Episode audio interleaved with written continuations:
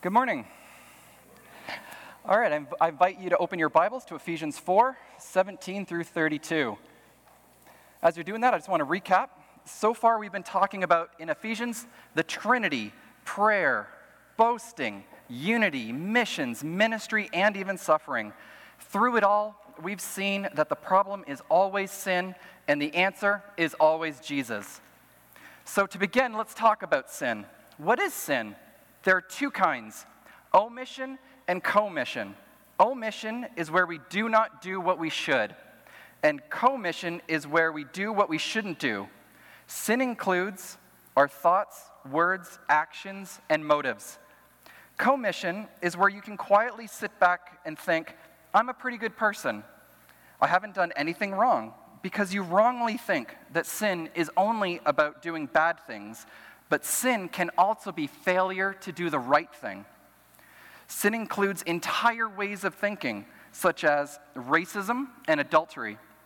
Sometimes sin is also a legal crime, such as murder, but sometimes it's not, such as dishonoring your parents. It's hard to call the police on that one. It can be done deliberately or in ignorance. It can be done just once, occasionally, and even habitually. Back in the beginning of your Bible, in Genesis 3, Adam's sin was one of omission. If you were to go up to Adam and say, do you do drugs? No. Do you drink? No. Do you look at bad stuff on the internet? No. Oh, so you're a pretty good guy? No. Because you're also not doing what you're supposed to do. You're not rebuking Satan. You're not lovingly leading your wife. You're not even defending your family, and you're certainly not taking responsibility.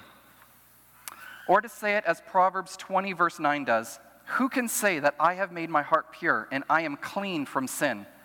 The answer is none but Jesus Christ. Failing to do what we ought and rebelling against God and doing exactly what he told us not to do.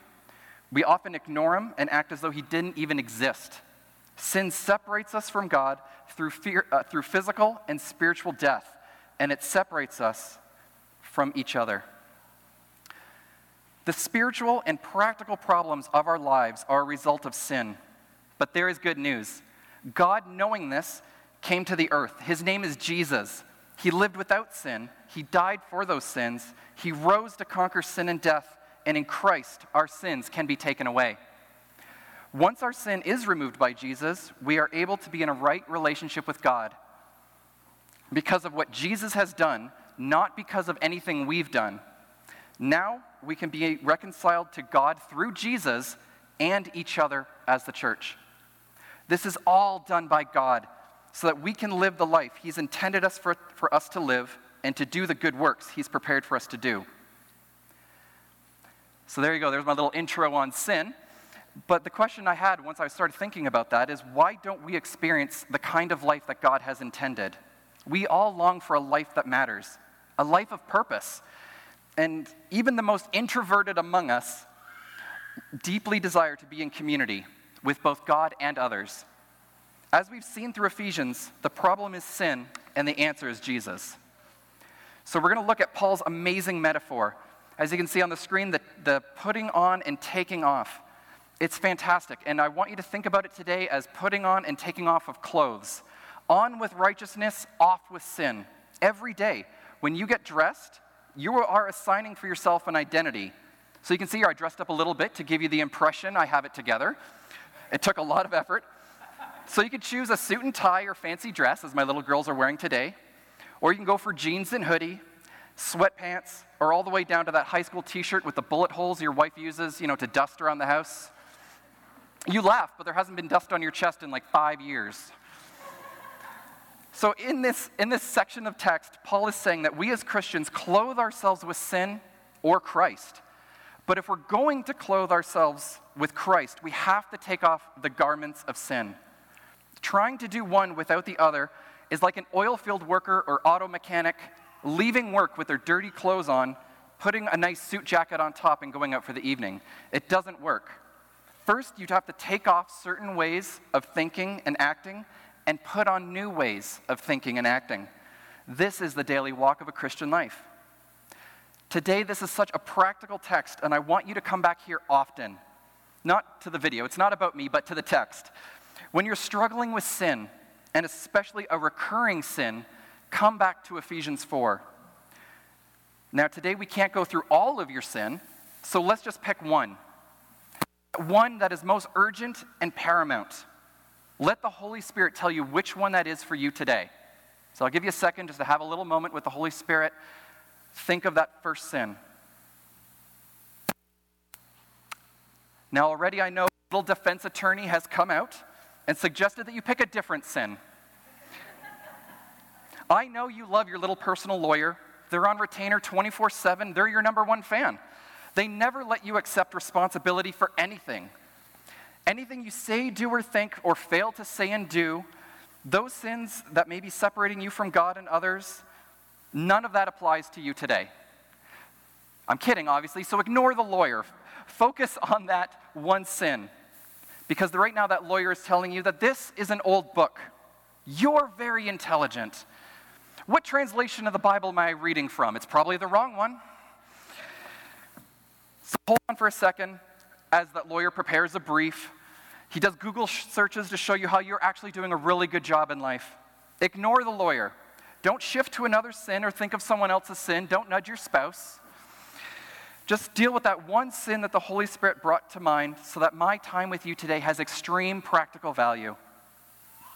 So let's get into it. So I don't know what your one sin is. Is it drunkenness?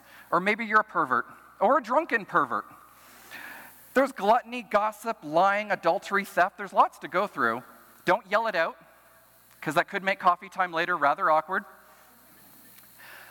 So what we're going to do today is take Paul's statement in verses 17 through 19, and I want to ask you a bunch of questions to help you address that one sin that is habitual or paramount in your life.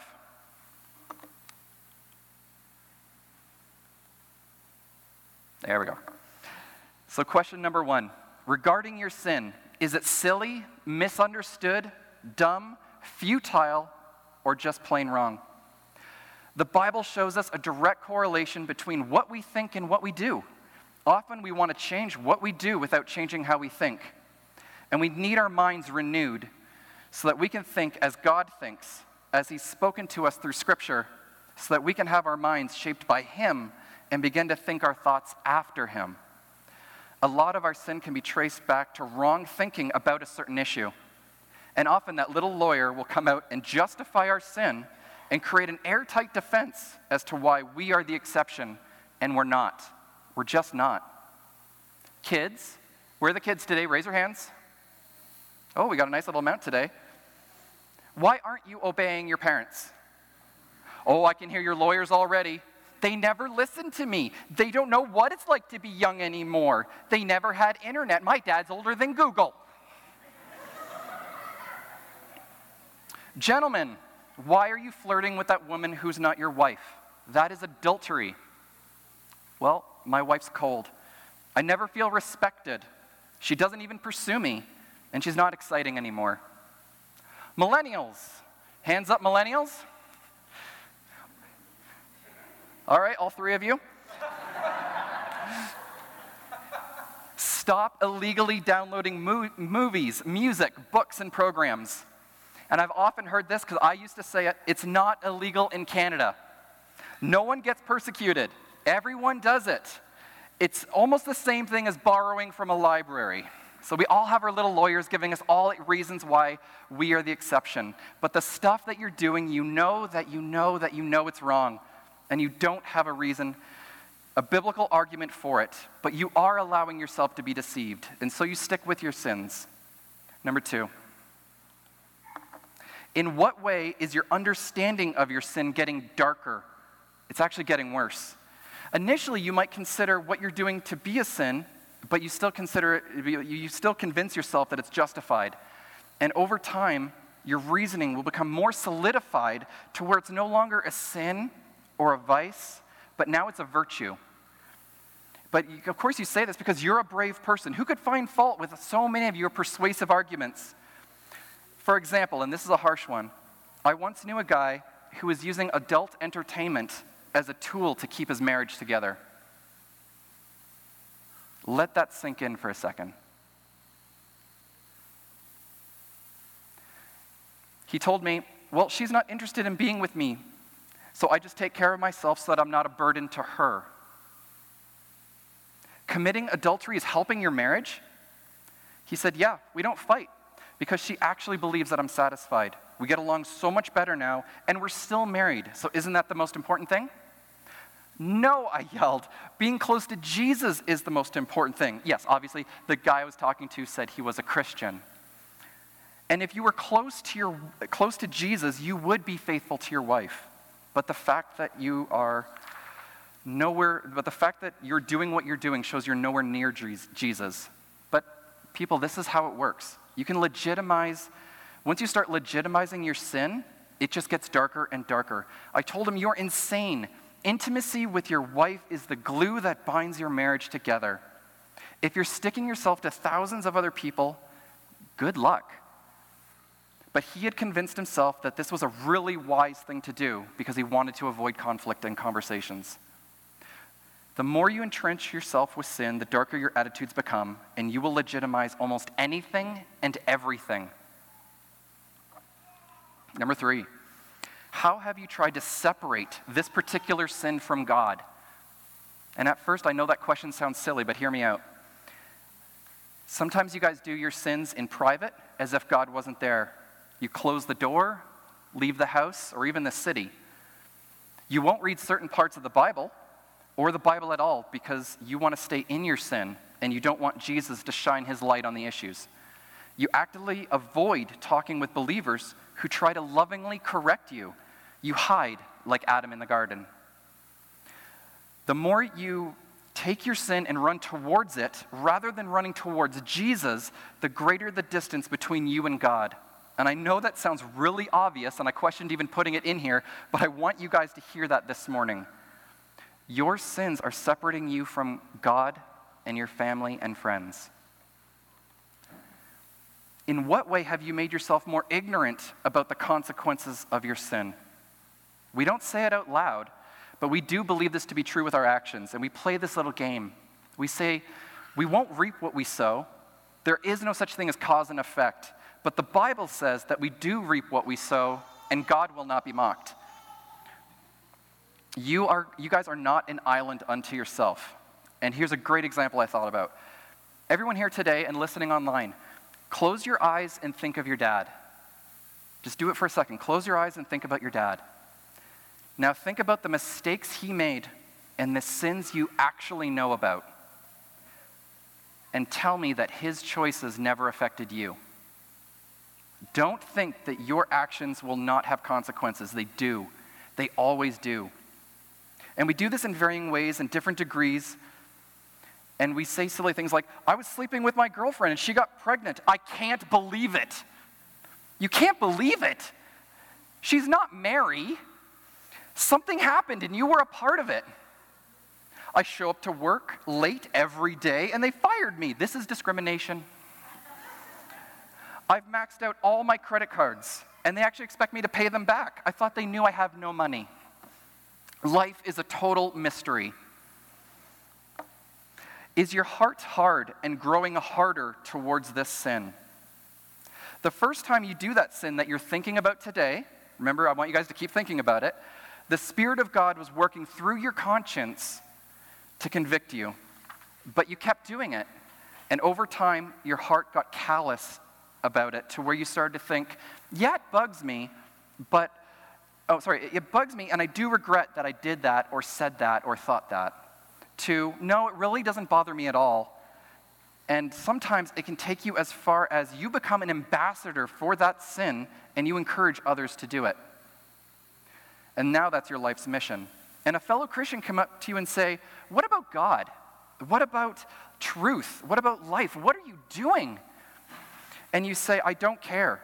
That's your interpretation. I know Dr. So-and-so who agrees with me and this is how it is and I'm fine with it. Stop pushing. You don't know me. That was a big one in the 90s. You don't know me. But your heart is so hard. It's like bullets off a rock. Nothing penetrates. We can pray with you, show you verses, encourage you, help you, weep with you, but your heart is so hard. If you have a high view of Scripture, you'll have a tender heart. If you have a very low view of Scripture, you'll have a hard heart. Proverbs 1:7 says, "The fool despises wisdom and instruction." What I mean is this.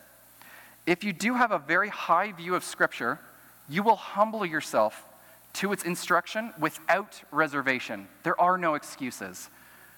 But if you have a low view of Scripture, you will edit it, ignore it, water it down to suit your lifestyle. And honestly, guys, we all desperately need more courageous friends and preachers who use more direct words. And if those of you who are like me, who really prefer direct words and sometimes even harsh words, we also need to learn to use soft words too. You need to learn to listen to your audience. Listen to your friends and family when they tell you you are being too harsh with your words. I can't talk to my 10-year-old daughter the same way I would talk to a 30-something guy. Tone matters. Don't water down the Word of God, but learn to be sensitive to your audience. And when someone does approach you, learn to be sensitive. When someone approaches you with correction, have a soft heart to hear them and humble yourself and repent. Otherwise, you're going to have this wall of pride where you claim you're not sinning and you don't have a hard heart, but pride is the worst sin of all. Don't act like you can be hard-hearted in one area and soft-hearted in another. You can either respond to Jesus arrogantly or humbly. That's it. Jesus is on the throne, or you are. There is no middle ground. Number 6, are you becoming more insensitive towards God and others because of your sin? God's plan is that we would love Him and love others. God tells us in the Bible, "This is what I want for you." And you respond, "No, I want what I want." And your friends can come up and say, they can come up to you with all of their concerns and their love and their compassion for you. They want to see you do the right thing. And you just scream, "I don't care. I want what I want." This is so painful when it destroys marriages, hurts children, and separates churches because the consequences of sin don't only affect you. Over to your sin as though you were powerless to stop it. We are not innocent victims being led around by our desires. You are an image bearer of God. When you paint yourself as a victim, you can blame someone else. It's their sin and their problem. But when you're a criminal, all you can do is repent and ask for mercy. But when you sin, you are responsible for your own actions. You guys are not victims. You are in control. And I tell my kids this all the time when they claim they are a victim of their own choices. You are not a victim. I almost expected all three just to say it right there. You chose to do this. But we've also all been sinned against. Sometimes someone will steal from you, lie to you, betray your confidence, or abuse you. And many of you have been brutally sinned against. And I'm not diminishing anything from the real pain and hurts that you have experienced. Today, if you are here and hurting, come up after the service and talk with someone. You are not alone. You have a Father in heaven who loves you. You have His Son, Jesus, who died for you, and the Holy Spirit that wants to dwell within you and start the healing process. If this speaks to you, and those of you watching online, talk to someone today and or reach out to your local church. So now we get to talk about Jesus, the good stuff. Why? Because we are the problem, not the solution. We need Jesus. We can all fix our eyes on Jesus. He's the reason we are here today.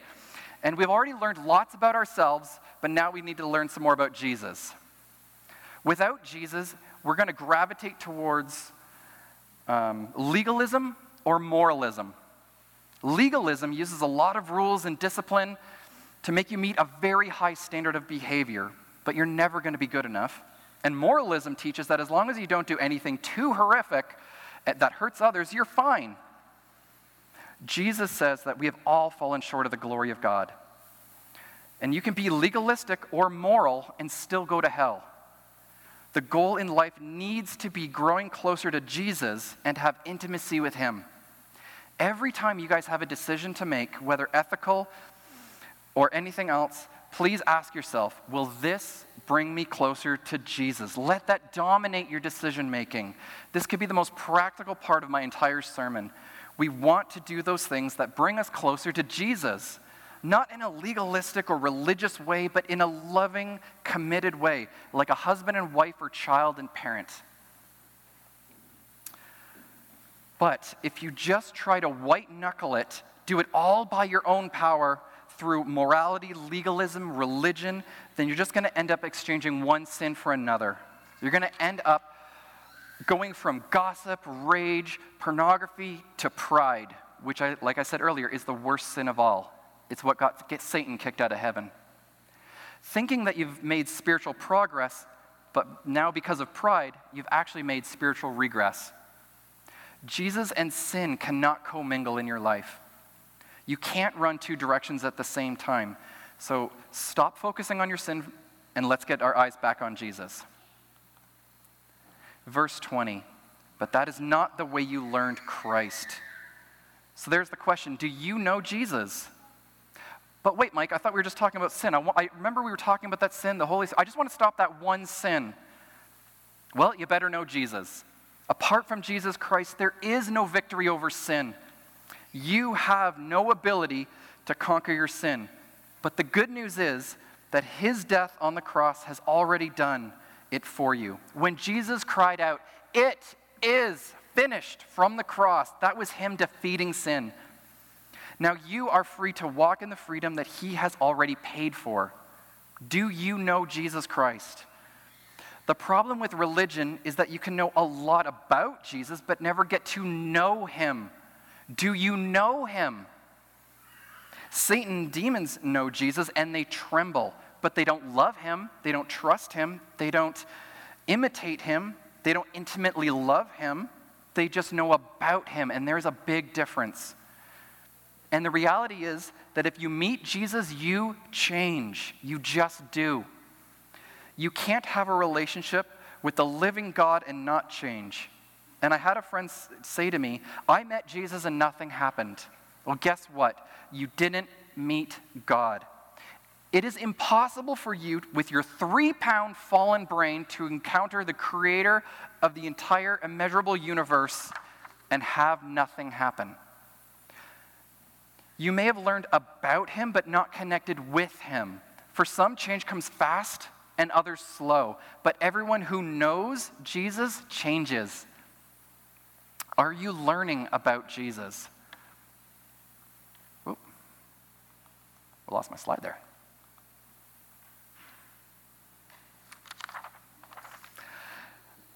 Especially those of you who have been a follower of Jesus for a long time, I want to say this. We can never declare that we have learned all there is to know about Jesus. There's always something new to learn. And for those of you who don't know, the whole Bible is about Jesus. Jesus says in John 5:39, when he's talking with religious leaders, he says, you study the scriptures trying to find life, but fail to realize the whole point of your Bible is me, and yet you don't come to me for life. If you keep reading your Bible and twisting it to be all about you, then you're going to puff up with knowledge and completely miss the opportunity to be in a relationship with the one whom the Bible is all about, to be transformed him from the inside out. Verse 22 through 24, putting on and taking off.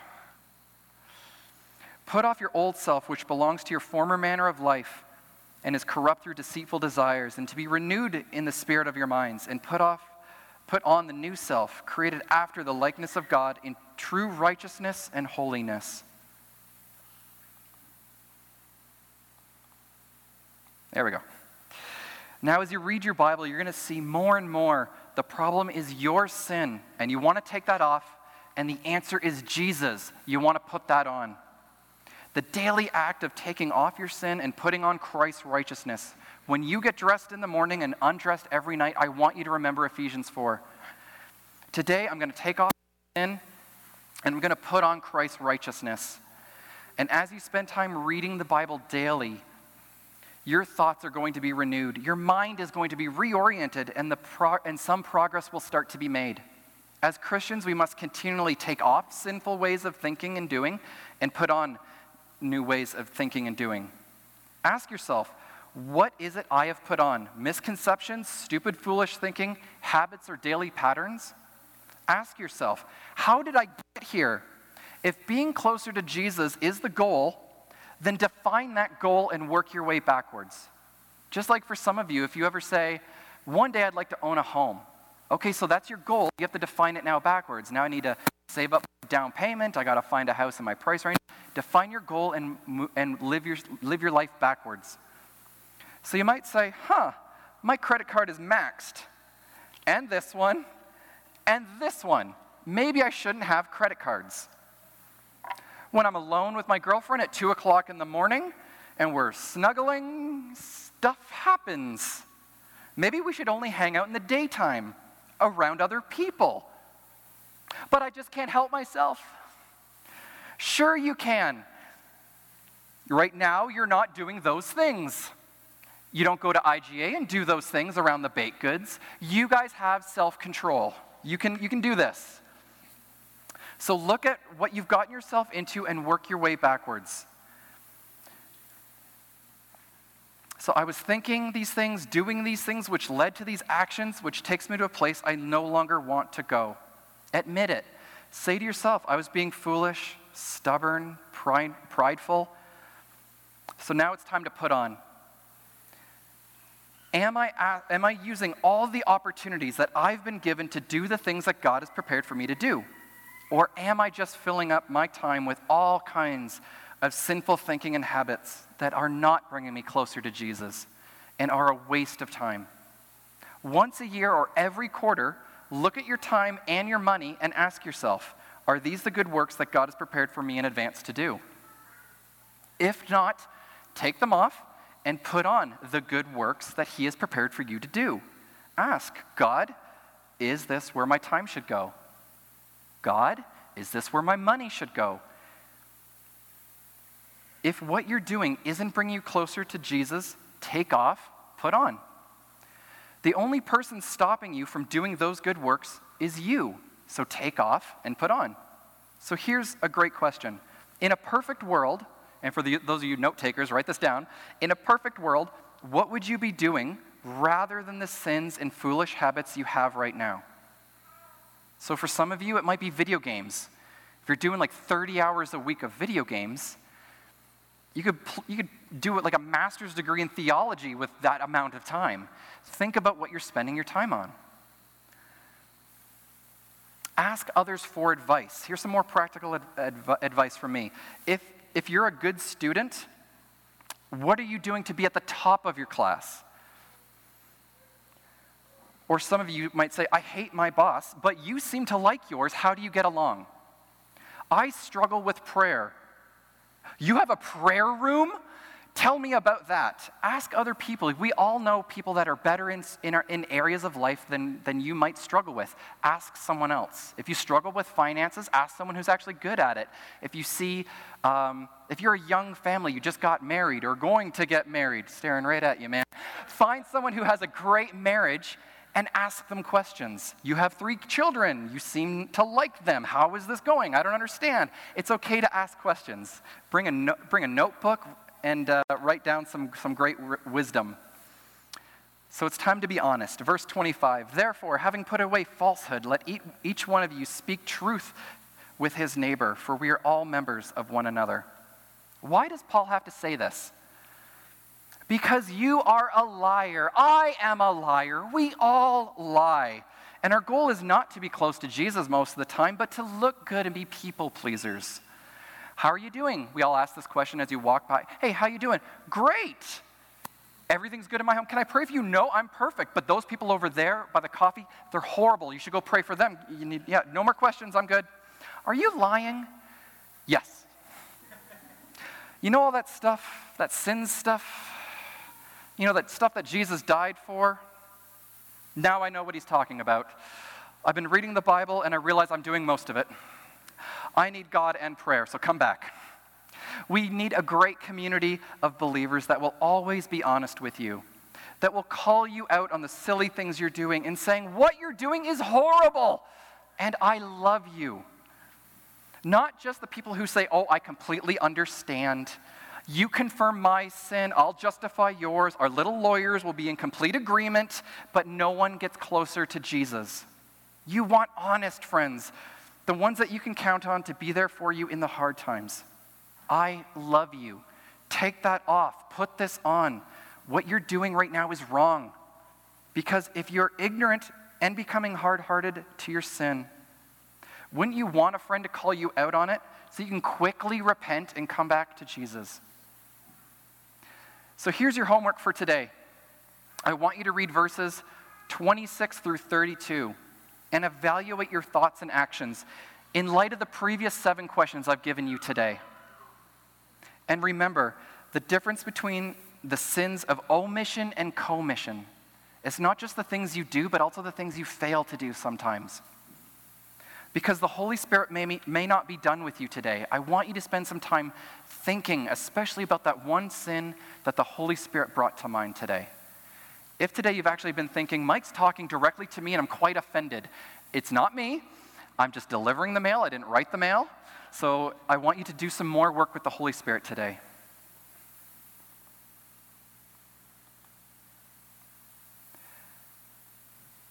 Martin Luther said that a Christian's life is one of daily repentance. The more we repent, the further we get from sin, and the closer we get to Jesus, and the closer we get to each other. And that is what I want for this church with all my heart. Hard words make soft hearts, and soft words make hard hearts, and I honestly believe this. And I know I've used some hard and direct words with you today, because I want you all to have soft, repentant hearts. But there is good news. There is hope in Christ. There's change in Christ. There's transformation in Christ. There's joy in Christ. There's truth in Christ. There's a newness of spirit in Christ. And there's nothing more powerful than the gospel of Jesus Christ. And he has extended himself to all of us. He's called you to take off your old life and put on his. And I'm calling you for faith in Jesus Christ today. You have no hope apart from Christ. Morality, self-help, religion, it is all meaningless. You need Jesus. If you haven't made a commitment to Jesus, you can learn more about him. Say a prayer and invite him into your heart today and get on track to intimately know Jesus. Name your sins and confess them to him. Then, when you're ready, talk with a Christian friend or church leader about being baptized. We will then invite you to be baptized and make a public confession of your faith. But I know some of you don't even know what that word baptism is. When Christians are baptized, they fulfill the command of Jesus in Matthew 28:19 and 20 to be submerged in water to identify with the death of Jesus, to rise out of the water to identify with his resurrection.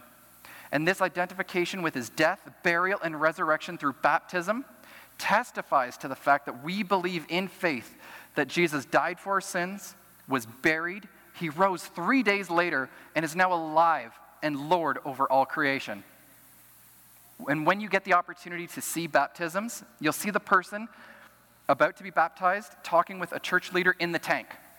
And they'll ask questions such as, do you believe Jesus is the Son of God? Do you believe that your sin has separated you from God? Have you repented of those sins? Do you believe that Jesus died and rose, conquering Satan, sin, and death?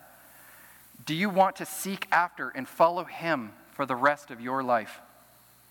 And then they'll say, we baptize you in the name of the Father, the Son, and the Holy Spirit.